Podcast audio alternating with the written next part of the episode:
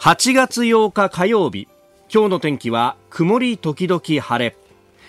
日本放送飯田浩二の OK 工事アップ。朝6時を過ぎました。おはようございます。日本放送アナウンサーの飯田浩二です。おはようございます。日本放送アナウンサーの新業一華です。日本放送飯田浩二の OK 工事アップ。この後8時まで生放送ですあのいつもはですね私が大体いろんなことをしくじるというのがこの番組の定番なんですね、まあ、大体オープニングトークで、えー、天気忘れるとかね、はいはいはい、えー、もうあのそういうのが定番なんですが今日はこれ1年に多分1回あるかないかなんですけどなんかこれ見よがしやめてくれます？そういうこと言うの。ちょっと。いや、本番1分前には水をひっくり返したい。今吹きながらおはようございますって言ってたんですけど。やっぱりプロですよ。やっぱそういうところでも全く、いや、少しぐらいね、なんか言葉の端々にこう動揺みたいなもんとかね、あれをやっちゃったなっていうこの、あのー、ちょっと半笑いみたいのが出るかと思ったら、はい、出ないな。頑張りました。でもコップ一杯もうお水すっからかんですよね。全部盛大にこぼしちゃったので今拭きながらおはようございますって言いながら、ね、なんとか今拭き終わったので、うん、ただ原稿がちょっとびっちょびちょって そうなんです。あのー、ラジオはね、はい、え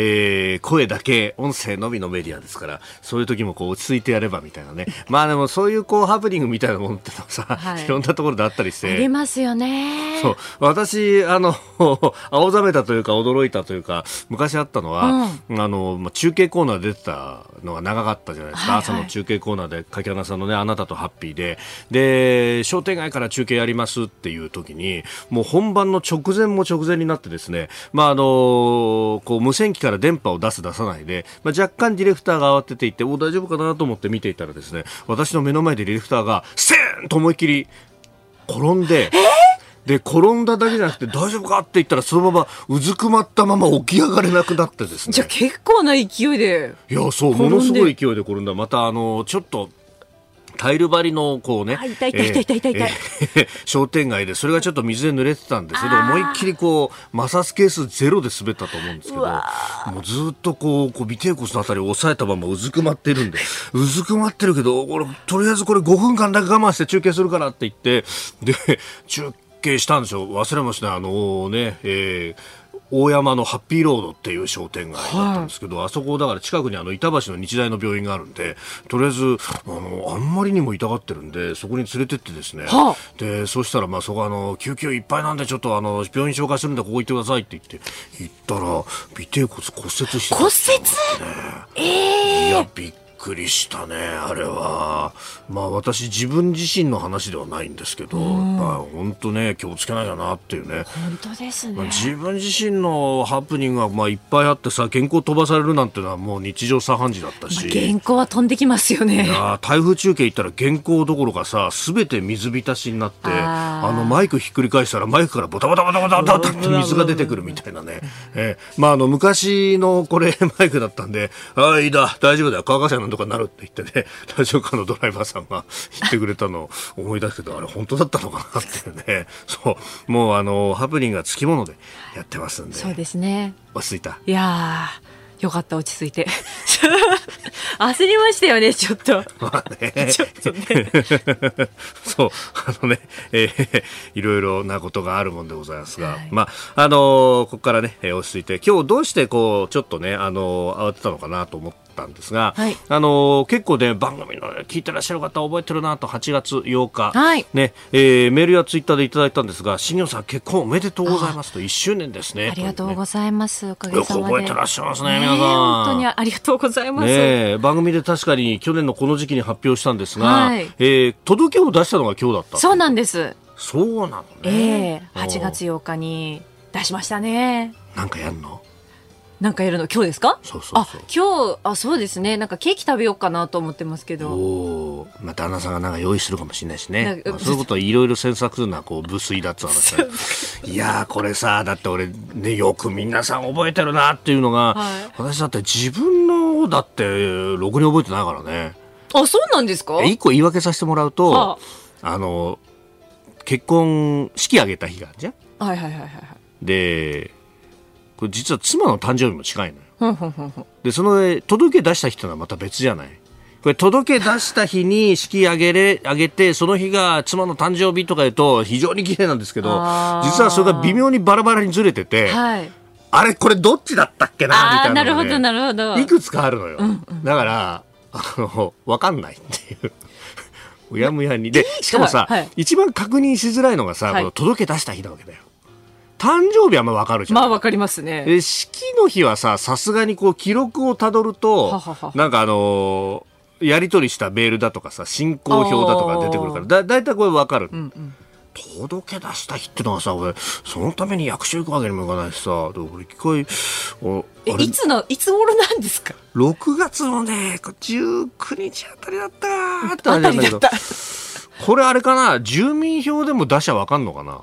何で調べればいいんですかねこれね。こういうのって何で調べればいいんだろうなっていうのが分かんないんだよ。確かに。分かんないもんさ、うん、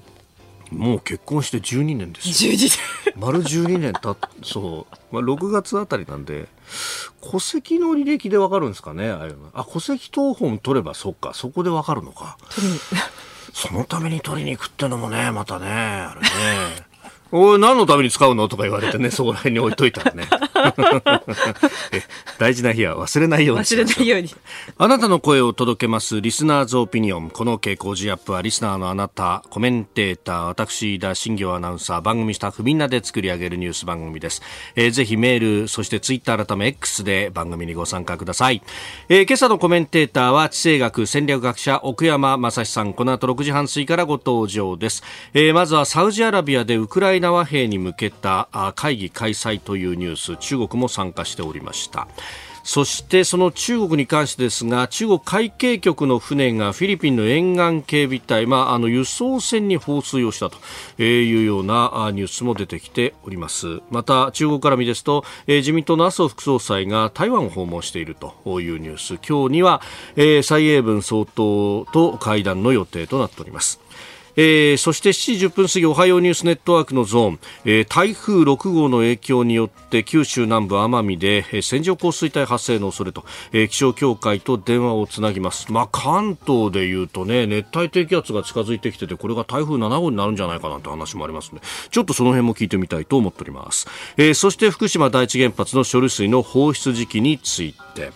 えー、さらには食料自給率生産額ベースで過去最低であったということ、えー、そしてアフリカの情勢もニジェールの軍事政権がワグネル、まあ、ロシアの民間軍事会社ですがここに支援を依頼したんじゃないかという話が出てきておりますメールツイッターこちらですメールアドレスは、コージーアットマーク 1242.com。アルファベットすべて小文字で COZY でコージーです。コージーアットマーク 1242.com。ファックスは0570-021242。0570-021242。ツイッター改め X は、ハッシュタグコージー1242。ハッシュタグコージー1242です。今週は番組オリジナルマフラータオルを毎日3人の方にプレゼントします。いただいたオピニオン、この後ご紹介します。本音のオピニオンをお待ちしています。ここが気になるのコーナーです。スタジオ長官各紙が入ってまいりました。えー、今朝一面トップはバラバラという感じで特集で作ってるというところも多いですね。朝日新聞スバル大改良暗黒物質に挑むというね、特集記事であります。2000の天体一望観測効率100倍と、えー、国立天文台がハワイのね、えー、マウナケア山頂に作ったスバル望遠鏡。えー、来年最新鋭の観測装置を使った新たな観測を始めるということであります。えー、それから毎日新聞は再生エネ原発5基分無駄九州3月から5月に9日間という、えー、500万キロワット出力制御ということで、えー、あります。まあこの辺をこう取り上げてですね、えー、再生可能エネルギーで賄えるのにどうしてそれが無駄になってるんだというような記事を書こうとしているところがありますが、まああのー、確かにね瞬間的には原発5基分無駄っていう日がまああるんでしょうけれどもこれがコンスタントに出せないのがまさに再生可能エネルギーの泣きどころの部分であると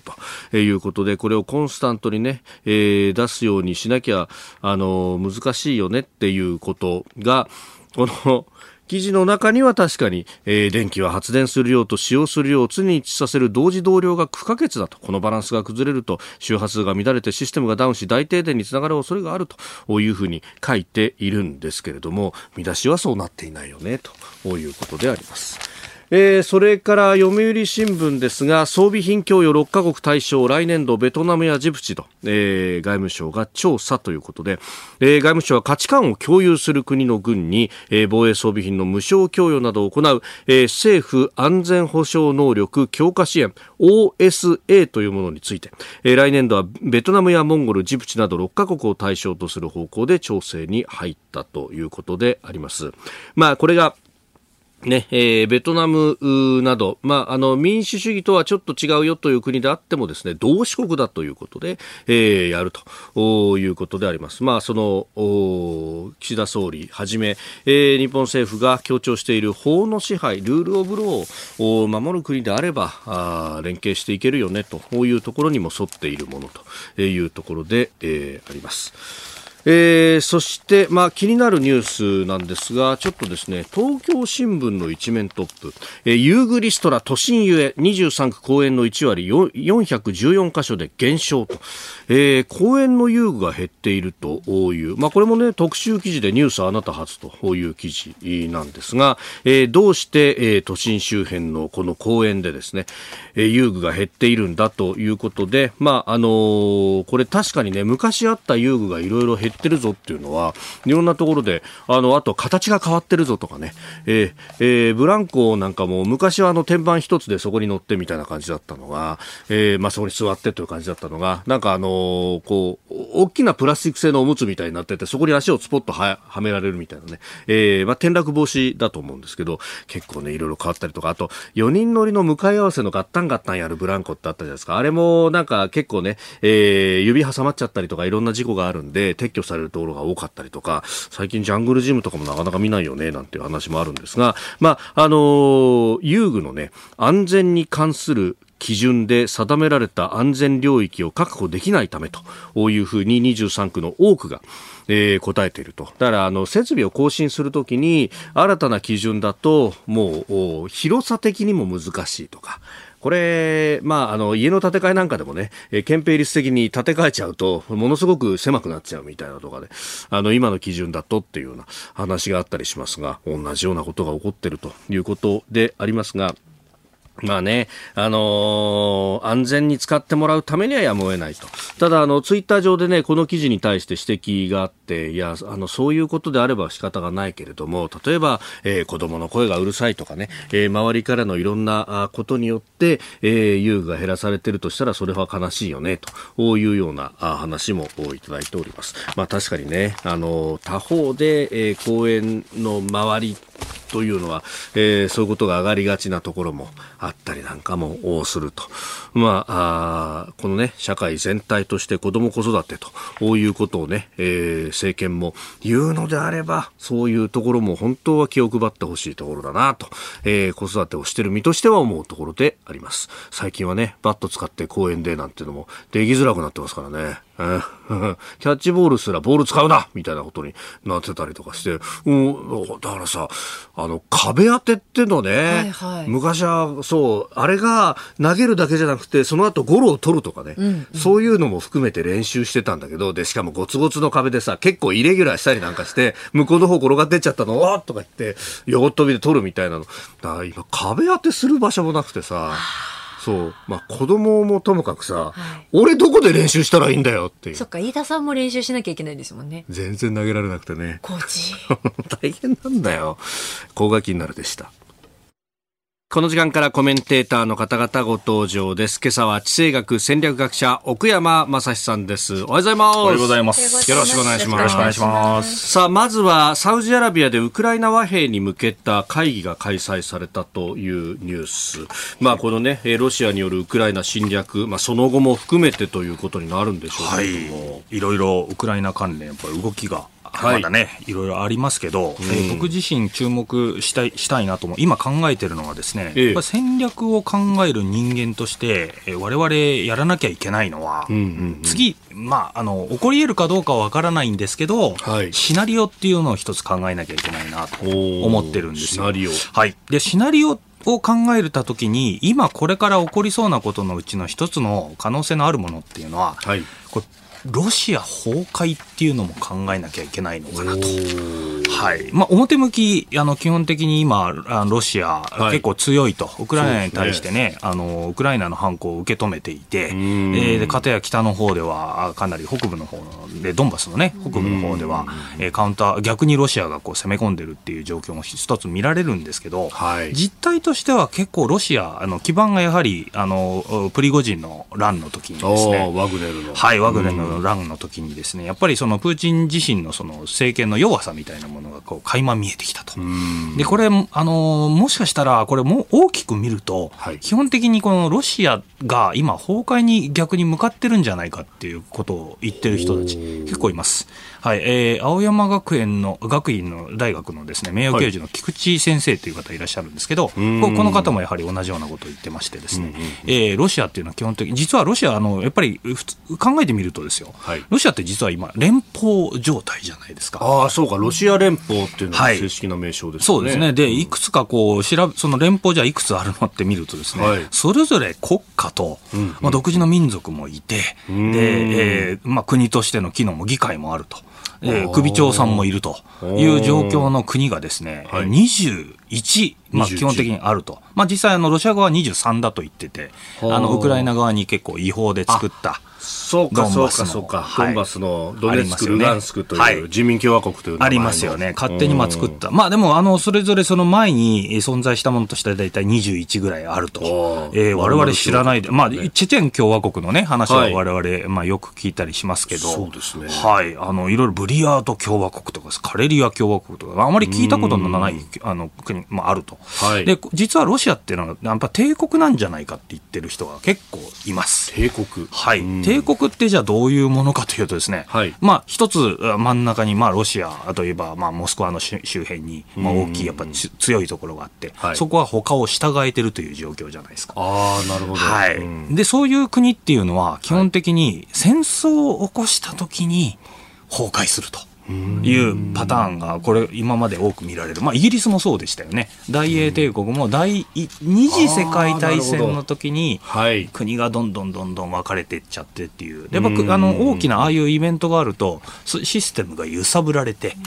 で他の国まあじゃあ独立しちゃおうかっていうことで独立できちゃう。インドだとかいろいえーろ独立運動が起こった、はい、基本的にはやっぱり戦争なんですけど、えーロシア人のですね歴史家の方が一人いらっしゃいましてですね、はいでこの方が最近非常に面白いことを言ってるなと思ったんで僕はその説を取りたいんですけど、アレクサンドル・エトキントという方がいらっしゃいますね、はい。でこの方がです、まあ、ロシア出身の歴史家なんですけど、この方がやっぱり崩壊するって言ってるんですよ。っていうのは帝国っていうのはもちろん先ほど言いました。ロシアを除いて全て今まで崩壊してると、うーん。全て崩壊してると。全て崩壊してる。すべて崩壊してる。あの、もう漏れなく崩壊してると。でロシアも実は91年に1回崩壊してますよね。あソ連邦。はい、ソ連邦、バルト三国とか独立しましたよ、ね。はい。その時のウクライナも一つなんですけど、まあ、ロシアは今考えてみると、それを取り返しに行こうとして、ウクライナという自分のとこから実は一回逃げた国がですね、取り戻そうとして、こう、ええ仕掛けてる仕掛けてるっていうことも言えますよ。侵略を。うん。ところが、えこのままロシア、そのまま普通に帝国を、まあ、い維持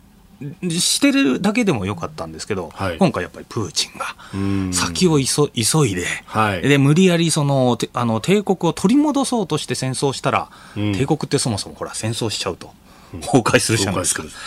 まさにそういう方向に向かってるんじゃないかと。で我々ここで考えなきゃいけない。じゃあもし本当に崩壊するってことになったらですよ、はい。戦略家として考えなきゃいけないのは、そこで、じゃあ日本は、うんまずじゃあ日本の周辺で何が起こるか。これ中国が、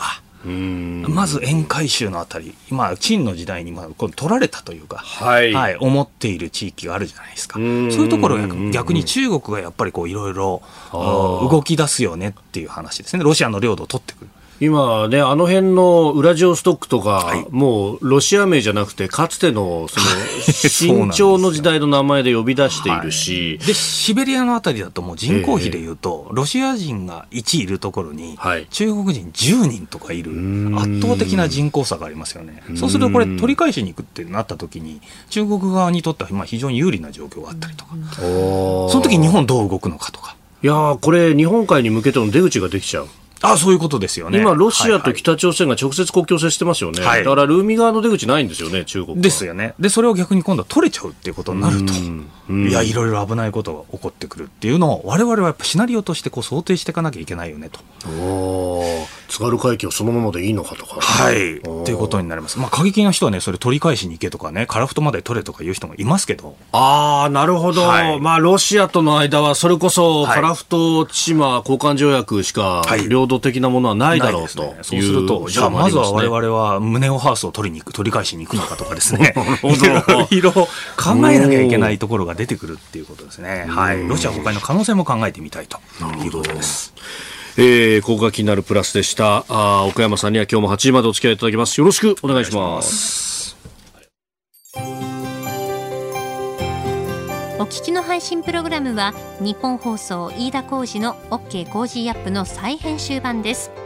ポッドキャスト YouTube でお聞きのあなた、通勤や移動中に最新ニュースを押さえておきたい方、放送内容を少しでも早く知りたい方。スマホやパソコンからラジコのタイムフリー機能でお聞きいただくと放送中であれば追っかけ再生も可能ですし放送後でも好きな時間に番組のコンテンツを自分で選んでお聞きいただけます毎朝6時の生放送では登場するコメンテーターの最近の活動はもちろんたっぷりとニュース解説をお送りしています。レギュラーコメンテーターに加えて専門家と随時つないで掘り下げてお送りしています。日本放送のエリア内でお聞きの皆さんラジコラジコのタイムフリーでチェックしてください。ツイッターでは最新情報を発信中。ぜひフォローして番組にご参加ください。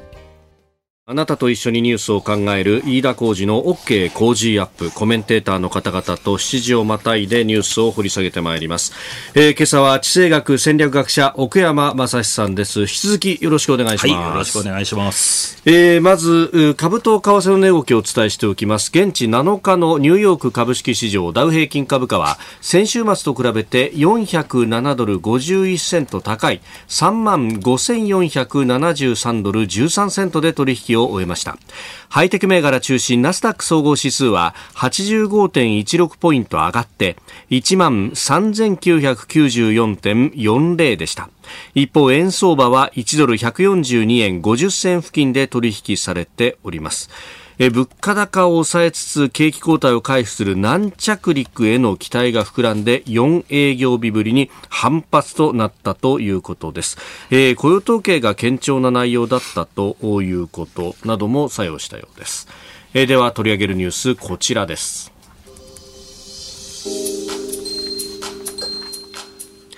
中国海警局の船がフィリピンの沿岸警備隊に放水。中国側は正当な行為だと主張。フィリピン当局はフィリピンが実効支配している南シナ海南シナ海のアユンギン礁に食料や燃料などを輸送していた軍のチャーター船などが今月5日南シナ海航行中に中国海警局の船から放水などの行為を受けたとして中国側を非難しました。これに対し中国海警局は7日声明を発表。フィリピン側が再三の警告にもかかわらず無理やり2隻の船をアユンギン礁に侵入させようとした。衝突を避けるために放水を行ったと反論しました。アユンギン礁をめぐっては中国とフィリピンが領有権をめぐって争っております。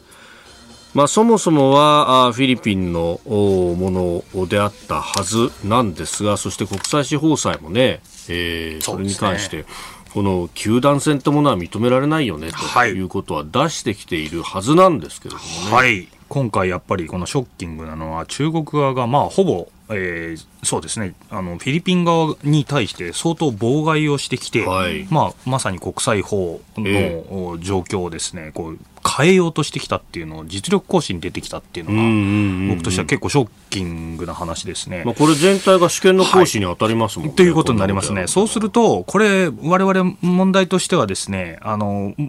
やっぱ順序として覚えておかなきゃいけないのは、はい、こういうところで、まず、例えばフィリピンがまず先にってことになると、次に、たとえ、おそらくマレーシア、韓国でこういうことをやって、で、最後、まあ日本に来るんじゃないか。まあ、それとアメリカっていう、こういう順番があるっていうことをですね、我々ここでまず考えなきゃいけないのかなと思うんですよ。まずフィリピンでこういう国際的な、あの、そうですね、法の秩序を、まあ、乱すようなことをやる。はい、で、その次、えやっぱり、あの、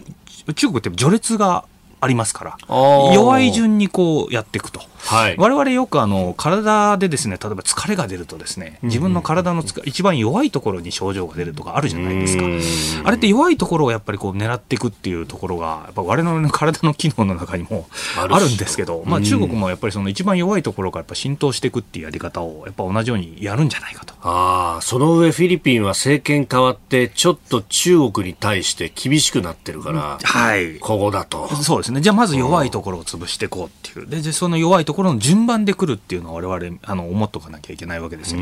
でまずこれフィリピンなんですけど最弱のもしフィリピンという捉え方ができるのであれば、はい、これに対してやっぱりそういう弱い国っていうのは力はないですから、国際法に頼るしかないんですよね。はい、順当なもうどの国でもやっぱり言われることで我々も守るものがないからやっぱ国際法にすがるしかないんだと、うん、フィリピンはやっぱり今すがらなきゃいけない国際法という面ですよね、そこに対してやっぱり今回、まあ、あの岸田政権はですね、はい、えこの件に関してやっぱり中国を非難するべきだと僕は思うんですけど。いやまさにね、この国際法、法の支配、はい、ルール・オブ・ローというものを、はい、あれだけ声高にサミット前は訴えかけてきたわけですよね、はい、各国外遊して、そこここで言ってきたと、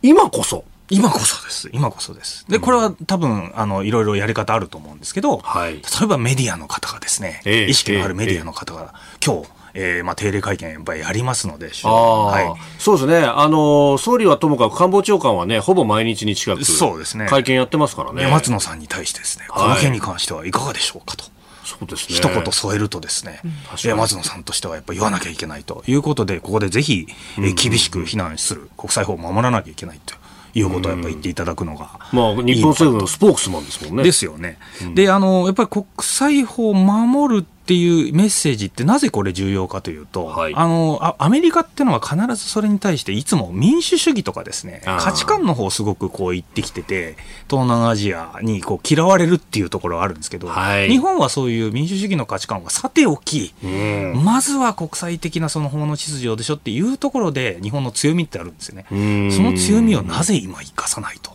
いう点ではですね、どこかのメディアの方でもいいので、はい、ぜひこのフィリピンの話題ですね、あの沿岸警備隊に放水した中国は許さんと、えー、なぜ日本の立場を教えてくださいっていうのはやるべきだと。いうふうに僕は戦略的にやっぱやるべきだなというふうに思っております。いや本当ですよね、はい、まあ、しかも折も折で、これね、広島原爆の日が日曜日にあって、あまあ、そうです、ね、明日長崎原爆の日で、これは式典、残念ながら、ね、台風接近で、台風接近ですね、はい、あの出席はしませんけれども、えー、ビデオメッセージは昨日取って出すということになってますし、はい、ここはメッセージを出すタイミングというのは、結構いろいろあるはずですよね。そうですね、はい、ここであのそういう戦争を起こすようなですね、あのこういう国、えー、許さんと、はい、国際秩序を乱すような行為は許さんと、ここは法律をしっかり守、まあ、国際法を守りましょうというメッセージは、ね、あの結構出せる。いいチャンスだと僕は思ってるんですけど、どなたかぜひ、あの、首相にですね、まあ、あの、はい、はい、あの、政府。政府に対してですね、いい質問をしていただければなというふうに思っておりますけど。はい。まあ、本当、中国をめぐってっていうのはね、いろんなニュースが出てきたりもしております。はい、まあ、あの、麻生自民党副総裁がね、台湾を訪問したなんていうね、はい、えー、話も出てきていて、まあ、李登輝さんのお墓参りをしたと。はい、えー、今日は蔡英文さんと会うんだと。いうことです、ね、話もはい。まあ、非常にあの、今、あの、中国側で、あの、まあ、中国側の意見をこう言ってるるということで、注目されている論文をちょっと僕、ご紹介して、はい、七時またぎの後にもご紹介したいと思うんですけど、うんうんうん、えー、ユン・スンというですね、スティムセン、はいスティムソンセンターの研究員でも、もともとブルッキングスあそうアメリカのシンクタンクにいらっしゃった女性の研究員の方がですね、はい、え7月の後半に、フォーリンアフェアーズという有名な外交雑誌があります、はい、そこで発表した論文が結構話題になっておりましてですね、僕もこれ注目してるんですけど、タイトルがですね、はい、なぜ中国は米軍と語らないのかと。今、実は米軍と中国の、はい、まあ、人民解放軍の間で、うんうん、えー、ホットラインが全く機能してないです、まあ、ホットラインあるんですけど、そうですよね、この間もあの、はい、シンガポールでシャングリラ会合っていうね、はい、ありましたね、あの集まりがあった時に、国防大臣同士がやろうやろうって話してたけど、あれ、結局流れちゃいましたよね。そうなんですよ。で今やはり中国側がなぜこの強硬な的な態度を取ってるのかということをうまく説明した論文があるんですけど、まあ一言で言うと、その結論、何言ってるかというと、今、中国側、まあ、人民解放軍側は、危機を望んでいるんだと。ほう。クライシスどんとこいみたいな状況クライシスどんとこい。こいなんですよ。人民解放軍が今そういう立場というか立ちている、はい、ちょっとそのあたりその心はというのを指示またいでお話しいただこうと思います、はい、ニュース7時またぎ日本放送です引き続きよろしくお願いします。はい、よろしくお願いします。七時またぎ前半戦で、えー、アメリカのスティムソンセンターの研究員の方の、はいはい、論文、フォーリンアフェアーズに載った論文についてお話をいただきました。はい、これ、中国の人民解放軍が、まあ、先ほどね、えー、奥山さんの言葉で言えば、クライシスどんとこいと。はい。あのーミリタリーの軍の人たちって、自分たちが何かあったら当事者になって部下が直接死ぬかもしれないから、基本的にはそういうことに対しては回避しようとするという話を聞いたことがあるんですが、真逆ですね、真逆なんですよ。今逆にそういうホットラインという、あの、まあ、機能があ,、あって、えなないざやばいことになったら、軍のトップ同士で語って、今何起こってんのって、俺はあのそこで危機を起こすのをやめようねっていうことをやろうとするものなんですけど、はい、中国側は実はつい最近のですねいろんな危機があった時も、米軍がですね、おい、ちょっとこの間、あの戦闘機が、あのね、この間、ニアミスみたいなこと、はい、異常接近やったり、船がっていうことあったじゃないですか。えー、船の目の前カットしに行ったりとか、ね、そうですね、150メーターぐらいの目の前を通って、ほぼ衝突みたいな事件があって、でそれに関して、なんかアメリカ側が、ちょっとこれどうなってんだっていうことを電話をしたんですけど、はい、そのホットラインを使ってですね、答えなかったということなんです。で、これ何かというと、このユンさんというですね、スティームセンターの、そのセンターのこの研究員の方が言ってるのはですね、えもう今、えーまあ、人民解放軍側、北京側はですね、うん、えー、太平洋からアメリカを追い出すまでですね、はい、もう押し込んじゃうと。とにかく危機を、まずもう今リスクがいくらあっても、まあ、ある程度いいと。はい。できればですね、キューバ危機。1962年の、まあ、これ昭和37年なんですけど、はい、えー、キューバ危機っていうのがありましたよね。もしこのキューバ危機のやばさをあのご理解したいという方、映画で13 days という、はい、えケビン・コスナーがね、はい、主演した映画2000年代初めに出た映画あるんですけど、あれ見てい。ただければと思うんですけど、はい、この13 days で描かれてるようなキューバ危機ですね。これで、危機を作ることによって、はいアメリカとあの後、ロシアと、まあソ連ですね。ソ連とその当時とソ連とアメリカは、あこんなやばいことになったら危ないからっていうことで、そのアメリカとそのソ連の関係がある程度安定したんですね。ああれは核戦争になっちゃうかもしれない、危ないよってことで、じゃあ安定させたっていう。そこからホットラインが。ホットラインもしっかりできてっていう。で、それを今狙ってるんじゃないかって、この、あの、研究員の方言ってるんですよ。つまり今は、あ危機を一回まず、まあ、はい、あの、核戦争みたいになっちゃったらまずいんですけど、そこまで至らないような危機を起こして、そこで、あ、危ないよねっていう線引きをうまくして、じゃあ米軍はもう南シナ海に入らないよねと。いう状態まで持ってきたいんじゃないかというふうに、彼女ね、中国出身の方なんで、そういうメンタリティーが今あるよっていうことをやっぱ言ってて、あの、非常に参考になるなと思ってるんですけど、つまり中国は結構今やる気になってると。で、アメリカはもうかなりこう対等な位置にあるというか、もうライバルで早くも排除で排除したいというふうに思ってるんじゃないかというふうにあの言っていましてですね。僕はこれかなりあの説得力ある議論をしてるなと思ったんですよね。はい、危機を使うことによって、はい、ある程度米軍と間のこのルール作りをするというか、は線引きをするためですね。線引きをする基準を、危機を高めることによって、はい、まあ、ある意味家賃を上げるというか。はい、そう、家賃ですか。はい、そういうことですよね。だからリスク、もどんとこしても上が上げあそうそういうことですね。お互いにそこで、じゃあこれ以上いかないような、一応暗黙のルール作りたいよねっていうのが、まあ、見え隠れするっていうふうに言ってて、いや僕は今の確かにあの動きを見てると、はい、まさにそういうところがあるんじゃないかなっていうのは、すごく感じますよね。その過剰な地震っていうのは危険ですよね。危険ですね。で、これがやはり今、あの、いろいろ中国側で取材してるアメリカの、アメリカと、まあ、あの、欧米のその各国のジャーナリストがやっぱ言ってるんですけど、今の中国って第二次世界大戦前の日本そっくりだよねと。大日本帝国まさに一帯一路が大東亜共栄圏みたいな考え方だしっていうことを言われてるんですよねブロック経済をここで作ろうと構築しようとしてるとそうなってくるとですね、はい、あの我々ね昔のね日本のことを言われるのは非常に心外な部分ではあるんですけど、はい、今そういうジャーナリストの方が今の中国を見てですねこれ本当そろそろあの日本の戦前の日本と似てきた。アジアナンバーワンだし、太平洋からそのあの米軍を追い出すっていうこの考え方そっくりなんじゃないのっていうことで危機感を抱いてる人が結構多いというふうに言われておりますね。僕は確かにこの辺は、えー、非常に危機がやっぱ迫ってるんじゃないかということで、えー、注目せざるを得ないなというふうに思ってますね。そうか。その上軍部がこう拡大的というか好戦的な部分があるというふうになってくると、はい、いやねよく軍艦の足音が聞こえるってどこで聞こえてくるんだろうって言うと日本国内じゃないよね。国内じゃない外から聞こえてくるっていうところが非常に怖いなというふうに思いますね。はい。えー、ニュース7時またぎでありました。おはようニュースネットワーク。取り上げるニュースはこちらです。台風6号の影響により九州南部奄美で線状降水帯発生の恐れ。気象庁によりますと台風6号は鹿児島県奄美市の東の海上をゆっくりと北上し明日9日には九州にかなり接近する見込みです。九州南部と奄美地方では今夜にかけ発達した積乱雲が次々と連なる線状降水帯が発生する恐れがあるほか10日木曜頃にかけて西日本と東日本の太平洋側で平年の1ヶ月分を大きく上回る記録的な大雨となる恐れがあります。えー、交通に関する影響ですが JR 西日本はこの台風6号接近に伴って山陽新幹線の新大阪と博多の間で明日の夜から10日午前中まで運転を取りやめる可能性があると発表しました。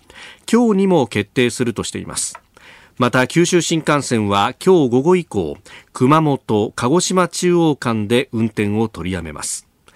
空の便は今日日本航空が132便。全日空が32便の欠航を決めていて合わせて1万1000人以上に影響が出る見込みです。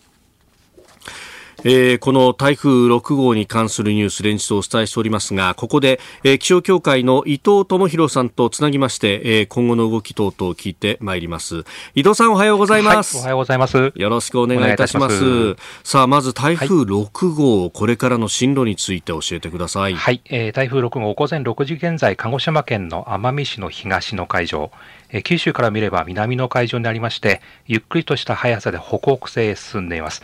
まあ、ゆっくりと言いますと時速にして9キロくらいということですが、現在奄美地方と鹿児島県の種子島、屋久島地方が風速25メートル以上の暴風域に入っています。と言いますか、まあ、昨日からほとんど動いてないんですよね。はい。奄美大島東の海上でずっと渦を巻いているという状況ですが、この後、はい、いわゆる北上方向に向かっていきます。え台風、この後と北上して今夜から明日にかけて九州の西の海上を北上しながら、えー、九州にかなり接近する恐れがあります。まあ、北上の仕方は依然としてゆっくりで、はいえー、勢力については維持したまま北上します。まあ、あさって10日にかけて九州では大雨、暴風、高波、荒れた天気がこう長く、えー、営業が長引く恐れがあります。それから、あの、懸念されています、えー、線状降水帯ですが、はい、奄美地方と九州南部、明日、まあ、この、まあ、今夜にかけてもそうですが、明日の夜にかけても、うん、え発生して災害の危険度が急激に高まる恐れがありますので、ご注意ください。で、具体的に雨と風の見通しをちょっとお話しますと、はい、明日9日から9日から10日にかけては次第に台風本体のですね、え活発な雨雲が九州に入ってきます。え鹿児島県、宮崎県など九州南部を中心に総雨量が多くなります。はい、まあ、具体的にちょっと数字を言いますと、えー、明日9日6時までの24時間に降る雨の量が九州南部多いところで400ミリ、で、あさって10日の朝6時までの24時間には、九州南部でさらに300から400ミリということで、大量の雨が予想されています。まあ、これだけ降りますと、川の増水、氾濫、土砂災害の懸念というのがありますので、まあ、増水した川、崩れやすい斜面には近づかないということと、はい、え道路の冠水しているところが出る場合がありますので、こういったところは、まあ、わざわざそこ歩かず、まあ、建物2階以上で身の安全を確保するというようなことが大切になってきます。それから暴風についてですが、はい、え九州は台風の中心からするとこう右側に位置するんですね。えー、まあ、台風の中心が右側、いわゆる危険半円というんですけども、まあ、台風は中心が右側とより風強いというエリアになります。それがまあちょうど九州にかかるということで、はい、予想される最大瞬間風速は45メートルということで、まあ、走行中のトラックが横転するような暴風が吹き荒れる。えー、厳重な警戒が必要になってきます。まあ、こういう暴風が吹き荒れているときは、外出は当然もう NG ですし、はい、えー、屋内にいる場合でも窓から離れたところで、が飛ばされやすいものはもう屋内に入れるようにしていただきたいと思います。そしてさらに九州以外の西日本から東日本の太平洋側についてもですね、はい、四国や紀伊半島のなど南東に開けた斜面、を中心に雨雲が発達しまして、あさって10日にかけて、まあ、お話ありましたけれども、平年の8月1月分の雨量をですね、1日2日で大きく上回る記録的な大雨になる恐れがありますので、はい、台風から離れた地域でも早めの備えをお願いしたいと思います。それからあの南鳥島付近で熱帯低気圧が新たに発生して、はい、これが台風7号になるんじゃないかみたいなことも言われてます、ね、昨日の午前9時発生しました、えー、午前6時現在、まだ熱帯低気圧ですけれども、はい、まあ、台風ということになりますと、第7号となります。で台風7号になったとしてお話をしますと、今度の週末ですね、はい、13時日曜日にかけて、はい、まあ、日本の南をこう北上してくる、まあ、列島に近づいてくるというような予想になってるんですが、えー、13日の日曜日の、はい、えー、予報円がですね、えー、直径にして1000キロくらいあるんですね、南北東西に。これどういうことかと言いますと、まだどこにそれあの進んでくるかというのが幅がまあ大きいということで、まあ、今の段階では、今度の3連休は新たな台風の影響が出る可能性があるとしてですね、はい、これからこの熱帯低気圧の動きにも気象情報でこまめに確認をしていただきたいというふうに思います。この辺に対して、まあ、あの備えとしてはどういったことが考えられますか、はい。まあ、あのやはりえーまあ、これから、まあ、お盆にも差し掛かるような時期にもありますし、はい、まあ、あのこの今回の台風6号と同じようにですね、うん、えー、まあ、風に対して言えばあもう飛ばされやすいものを中に入れるとかですね、うん、えー、雨に関してはその増水した川とかにも近づかないとか、うん、崩れやすいところに近づかないと、まあ、あの同じような、はい、対策が必要になってくるかなと思います。なるほど。わかりました。いやあのお忙しい中どうもありがとうございました、はい、また。いろいろ教えていただければと思います。はい、はい、失礼いたしますえー、日本気象協会伊藤智博さんとつなぎました、えー、では続いてこちらのニュースです。福島第一原発の処理水放出時期について日米韓首脳会談後に決定か。岸田総理大臣は昨日東京電力福島第一原発の処理水の海洋放出の時期について春から夏頃を見込むと申し上げてきた点に変更はない。内外で丁寧に説明を続けているところだ。スケジュールは何ら決まっていないと述べました。その一方で政府関係者の話によりますと今月18日アメリカで行われる日米韓首脳会談の際韓国のユン・ソンニョル大統領との会談などを通じ処理水の海への放出について理解を得たい考えでその上で岸田総理大臣の帰国後8月下旬に関係閣僚会議を開いて具体的な放出の時期を決める見通しです。えー、読売新聞は一面の方のところで首相夏ごろ変更なしというそして全漁連と面会以降ということが出てきております。はいはい。まあ、この問題に関してはやはりあの中国の立場が僕は非常に気になりますね、はい、あの韓国はかなり、まあ、政府としてはですね、うん、理解を示してくれたと、はい、で先頃発表されたの IAEA ですね、国際原子力機関、はい、であのトップの方も来られてですね、はい、いちいちこれも発報告書も発表したということで一見落着かと思いきや、うん、あ未だに北京、中国はですねあの報告書の計画の正当性をやっぱ証明してないということで反発をしてます。はい、であの僕はやはりちょっと懸念するというか、あのまあ、皮肉だなと思うのはですね、まあまあ、日本もちろん処理水の問題のほかにも今中国との間で、はい。尖閣諸島、うん。ああとそれと我々忘れてますけどかなり多数の日本人がはい。拘束されてますよね。ねで半導体の規制っていうところでもまあありますし、その間にまあべ大きく見ると米中のこう対立構造があると、はい。で中国の場合はまあやはり日中間でまあ科学的な議論がええやっぱもうすでにこの IAEA の話も含めてですね、ええ。向こう側がやはりこう政治的なカードとして使ってきてるっていう現状があるじゃないですか。まあ IAEA のこの調査団には中国の研究者も入ってたでしょってはずなんっていうですよ、ね。ことなんですけど、そうすると、これ逆にですよ、今すごくあのピューリサーチセンターっていうところで新しい調査が今出たところなんですけど、全世界でやっぱりその、まあ日本も含めてなんですけど、日本もだいぶ前からなんですけど、ん。あの67%、世界のですよ、67%の成人が中国に好意的ではないと。いう結果が、まあ、中国自身がやっぱり相当今、外交的にいろいろやらかしてるので、はい。嫌われてるという状況がありますよね。ん。でそんな世界に嫌われてる中国が、はい。IAEA の報告書はこれは正当じゃないっていうふうに騒いでるっていう状況があるとですね、これ結果的に、まあがは外圧ってよくありますけど、ええ。中国が大騒ぎしてるからからこそ、ん。もう今処理水の問題って、これやっぱり我々進めなきゃいけないんじゃないのっていう、変なこう、なんていうんですかね、逆説的というかあれなんですけど、まあ中国側が騒いでることがむしろ日本にとっていい外圧というか、処理水進め早く逆に進めちゃおうよなんていうあの、はい。方に行くんじゃないかって僕ちょっと考えてます。それがいいかどうかはまあ別としてっていうのはあるんですけど、ん中国が外交的に騒げば騒ぐほど、はいむしろ日本側が、まあ、韓国もやっぱりあの応援してくれてるしっていうことで、放出をやっぱ進める動機になるんじゃないかなっていうのが一つうん、皮肉な結果としてやっぱ出てくるのかなというう。ーんそう考えると中国がやることが逆走的になってしまう。はい、でも逆にそういうところがやっぱり中国はい今あって、なんか結構余計なことをすごくしてるんじゃないかっていう、でそれが裏目に出てるっていうのうん。は、中国自身が分かってないんじゃないかっていうのが一番怖いですよね。なるほど。はい。えーおはようニュースネットワーク奥山さんとお送りしてまいりました日本総でお聞きの方この後も奥山さんにお付き合いいただきます。続いて教えてニュースキーワードです。食料自給率が生産額ベースで過去最低国内の食料をどのくらい国産で賄えているかを示す食料自給率が過去最低となったことが分かりました。農林水産省によりますと2022年度の食料自給率は生産額ベースで前の年度と比べて5ポイント下回り58%で過去最低となりました。一方カロリーベースの食料自給率は前の年度と同じ38%でした。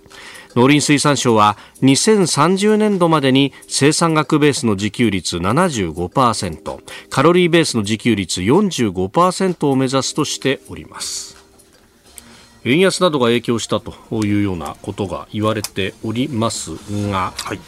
ね食料安全保障ですよね、この話。あの、ええ基本的に僕、あの、自給率が低いのは、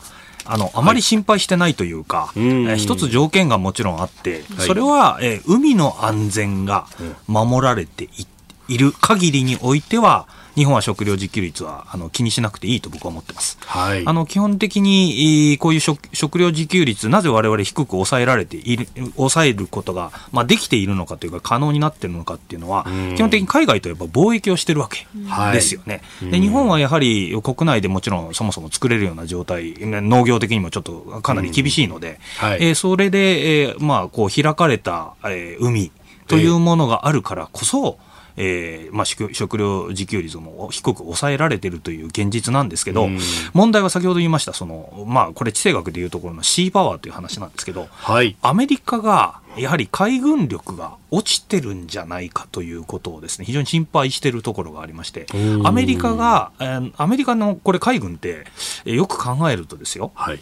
世界の今の、えー自由貿易体制が、まあ、あのできてる状況、まあ、これがある限り食料、日本も大丈夫だということなんですけど、はい。この、うんじゃあ、安全みたいなもの、海のその貿易体制の安全性って何で担保されてるかっていうと、はい。僕はやはり海の安全をまあ担っている究極にはやっぱ米海軍なんじゃないかなというふうに思ってる部分があるんですよね。はい。でそれ一つエピソード僕ご今からご紹介したいんですけど、はい。えー2006年ぐらいですかね、えーあのー僕は、えっとイギリス留学中に一つエピソードを、まあ、一つ事件というか、はい。あるシンクタンクに行った時にですね、えー国際的なあ有名なですプリンストン大学の教授で、えーはい。ジー・ジョン・アイケンベリーさんという人がいます。アイケンベリーさんという方ですね。はい、このアイケンベリーさんってどういう主張してる人かというと、はいアメリカがえーまあ、今、アメリカは、まあ、もちろんその世界の秩序を支えてるって言われてますけど、まあ、世界にはすでに、まあ、ある程度の秩序があるから、アメリカがもう撤退してもね、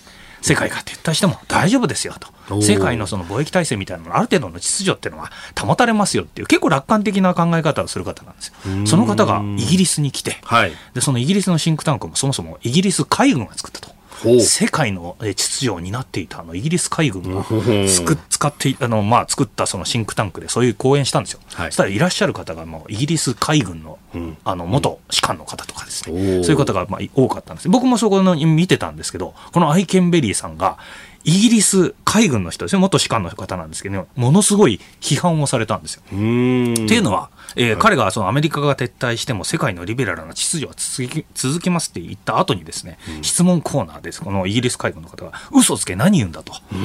世界の秩序を守ってるのは、ええ究極的には米海軍だろうと。うーん米海軍がいるおかげで、世界の、えー海外、その海上貿易、はい支えられてるしっていうところですよね。それをお前は認めないのかと。ん秩序を守ってるのは米海軍だと言えっていうことをですね、僕の目の前で、あの、みんな大衝突してますね。大衝突してたんですけど、この米海軍、あの、イギリス海軍の方が言うの分かるんですよ。ってんいうのは、米海軍が今やっぱりその秩序を担ってるっていう、やっぱ意識も彼らがやっぱあって、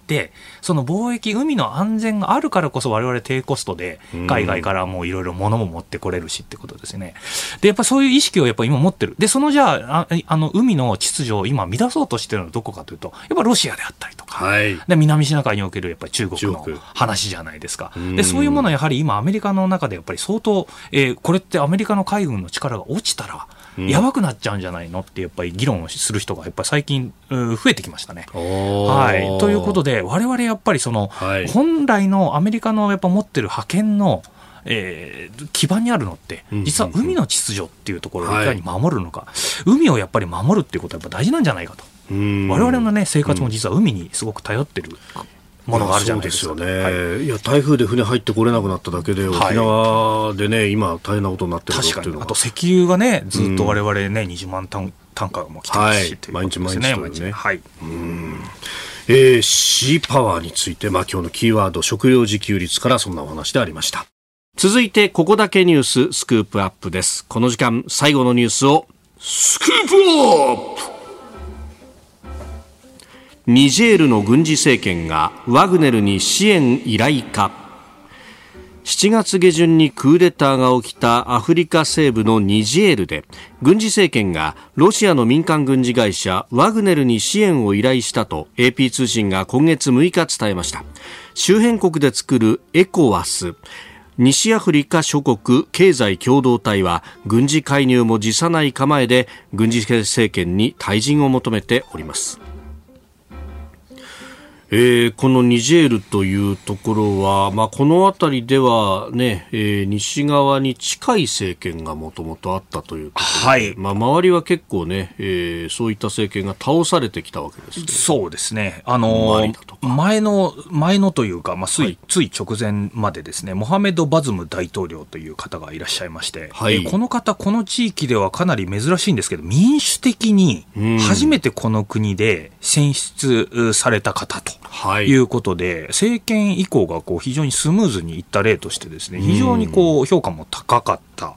方なんですよね。はい。で、まあ実際にニジェールってその今、サヘル地域ってこの辺言うんですけど、ええあのーこの一帯実はやっぱ対テロ戦で今非常に問題がありましてですね、アメリカ軍うー1500、ええ。フランス軍も2000と言われる部隊が展開して、まあここを中心にその辺の、イスラム系の、えーテロ組織に対する、えーえまあこう鎮圧作戦というか、はい。えー対テロ戦、我々コインと言ったりとかするんですけど、まあそういうものを展開しているということががありました。まあ、なので、そういう意味では西側のある意味共闘歩というか、まあ、そこで足がかりにして、まあ、西側と一緒にまあ関係も良くしてですね、はいアフリカの秩序をまあうまくやってるよねで、しかもそのうまく運営されてるよねと言われてた、まあ、最貧国のうちの一つですよね。ということなんですけど、今回まさにこの、これね、無血クーデターと言われるぐらいですね、あのチアニ将軍って新しく国家元首になった方いらっしゃるんですけど、はい。ほほぼあの血を流すことなくですねー。大統領を排除できたっていうのは彼がですね、ええ。警護隊のトップだったからとはあいうことですね。大統領のすぐしあの近くにいてですね、えー警護隊やってたんですけどその方がですねいやーもうあのそろそろ君あのそろそろお役御免だからということで。まだまあ、まあ、60歳ぐらいの61歳かな？チアニ将軍なんですけど、はい。えーこの方が、まあ、じゃあそんなことを言うんだったら私、えー大統領になってやるということで、なんか動機がよくわからないと言われてるんですよ、このチアニ将軍、どういうふうになったのか。はい、ということであの、突然にその民主的にうまく運営されてた国がはい。突然クーデター、で周りがそれに反発して、じゃあこの、えークーデターを起こした国が何をするかというと、別の選択肢として、えーフランスとかアメリカじゃなくて、うんロシア行っちゃうという。ロシアにと。ワグネル行っちゃうという構図ですよね。で、この構図って、実は昔からかなりありましてですね、えー脱植民地、やっぱり1950年代に、はい。はい、あの、フランス、まあ、あの、イギリス、宗主国は、まあ、ふあの、アフリカにいろいろあったんですけどうん、そういうところが抜けた時に、どこに頼るかというと、はい脱植民地を掲げてたのが、やっぱり共産主義ということでソ連側に。ということがあるわけですよ。なんか構図がやっぱ似てるんですよね。西側じゃなかったらロシアに行くっていう構図が昔からやっぱあった。それが僕は再現されてるなっていうのはまず一つあります。うんはいやっぱりこう、イデオロギーとかなんとかとか関係なく、はい武器くれるところに、もう、行くと近づいていくとはい。で、それがですね、あの、これ皆さんもし、あの、検索できればぜひ見ていただきたいんですけど、はいモザンビークという国の国旗があるんですよ。ほうほうモザンビーク。モザンビーク。で、モザンビークの国旗を、国旗をちょっと、まあ、あの、検索していいただければちょっとお分かりいただけると思うんですけど、はい。国旗の中にですね、真ん中に、えー赤い、まあ、き赤い中にこう、黄色い星があって、そこに、えーまあ、クワとか、まあ、よくうんうんうん。あるんですけど、はい。なんと、機関銃が少しこう、描かれているんですよ。モザンビークの国旗に。はい。で、どういうものかというとはい。それ AK じゃないですか。カラシニコ本フ。これソ連から、AK47 はいあ。けソ連から供給されたは武器なんですよね。なるほどつまりこのアフリカという国がやはりのいくつかの国の中では、その当時ソ連に供給された武器によってん独立できた。それを感謝してですね。なるほど。国を独立できたのは実はソ連からもらったこのカラシニコフなんだと機関銃なんだと、んはい、消火器なんだとこれをですね、えーあのシンボルにしてる国もあるぐらい、わざわざ描くぐらい。そうですね。ロシア側にっていうことがありますよね。だから繁殖民地からのロシアに頼るって構造がやっぱ昔からあって、えーそういう形でロシアに頼るっていう構造。我々ね国旗の中にねええ。日本だったらまあこう赤い太陽が描かれてるだけじゃないですか。ん。機関銃を入れるっていうメンタリティがよくわからないんですけど彼らにとってやっぱり独立を勝ち取ったのはこのソ連から供給された武器のおかげだというところがあるっていうのはねん。あの非常にあのこの武器そのこの地域の特殊性を表して。ああ、民主主義だなんだよりも力だと。力だというところはありますよね。で、まあ一つもう一つやっぱり我々注目しなきゃいけない。これ気候変動絡んでるんじゃないかと。おーはい、我々すかごく暑いですけど最近40はい何度になったりとかしてる地域いっぱいありますけど、んうんうんえーこの地域やはり当然あのものすごく気候変動がやっぱ激しく出てるところであって、はい。えー地球温暖化によって80%の農地が実はニジェール退化してるっていうところがあったりとか、はい。農地じゃなくて。はい、もうなく無農地がなくなっちゃったっていうことですはねあ。で、えなおかつ、その国内消費におけるアメリカ、あ、あこお米ですね、すみません。はい95%以上とか、小麦のほぼ全量、輸入してるっていう状況にもあるので、うーんそもそも相当かなり、あの、ダメージをやっぱ受けやすい。ところですよね。はい。で、それがやっぱり紛争とか、こういう政治の不安定なところにつながってるんじゃないかっていうところが言われております。暑くなるとですね、はいあの、これ2013年の、えー研究にあるんですけど、ソロモン・シアンという方が、研究者がね、これ、あの、やってるんですけど、気温が3%上がると、はい。個人の暴力、うん4%上がるっていうあ結果も出したりとかしてます。で、えーさらに気温が3%上がると、い集団暴動のリスクは14%に上がると。暑くなると我々イライラするじゃないですか。はい。それ結構ね、結構影響するんですね。バカにならない。はい。バカにならないですよね。政治的なものにつながっていくんですね。はい、ですね。だから暑いとイラつくから戦争につながるっていうのはこれあるんじゃないかっていうのは一つ我々考えなきゃいけない。だから気候変動がもちろん紛争に直接的な原因にはなるわけではないんですけど、はい、暑くて、まあ、その、あの、なんかせ、まあ、イライラするっていうのもありますけど、で、それで、あの、食べるものなくなって、はい、で、こう安定しなくなるっていうのは一つあるのかなと。政治問題引き起こすっていうのはちょっとありますよね。い。や、ここのところね、なんかやっぱこの暑さもあって、うん、この暑いことと地政学だとかいろんなことに何か影響あるんですかみたいな質問いろんな人にするんですけど、はい、あの、北極海で氷が溶けるから、それでこう地政学が変わるっていう指摘もあったし、で、ねはい、それだけじゃなくて、人の気持ちがイライラすることによってリスクが上がるっていう。まあ、それが政治争いにつながって、イライラが政治争いにつながって、それが紛争なんで、必ずそこに政治っていうファクターは出てくるんですけど、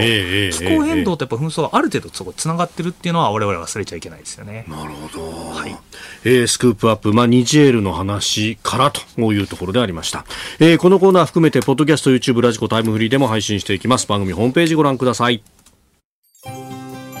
あなたと一緒に作る朝のニュース番組、飯田浩二の OK コージーアップ。日本放送の放送エリア外でお聞きのあなたそして海外でお聞きのあなた。今朝もポッドキャスト YouTube でご愛聴いただきましてありがとうございました。飯田浩二の OK コージーアップ。東京有楽町日本放送で月曜日から金曜日朝6時から8時まで生放送でお送りしています。番組ホームページでは登場いただくコメンテーターのラインナップや放送内容の原稿化された記事など情報盛りだくさんです。また公式ツイッターでは平日は毎日最新情報を配信中。ぜひチェックしてみてください。そしてもう一つ飯田浩二アナウンサーが「夕刊富士」で毎週火曜日に連載中。飯田浩二の「そこまで言うか」こちらもぜひご覧になってください。忙しい朝そして移動中ニュースを少し深く知りたい時ぜひ AM、FM、ラジコはもちろん日本放送のポッドキャスト YouTube でお楽しみください。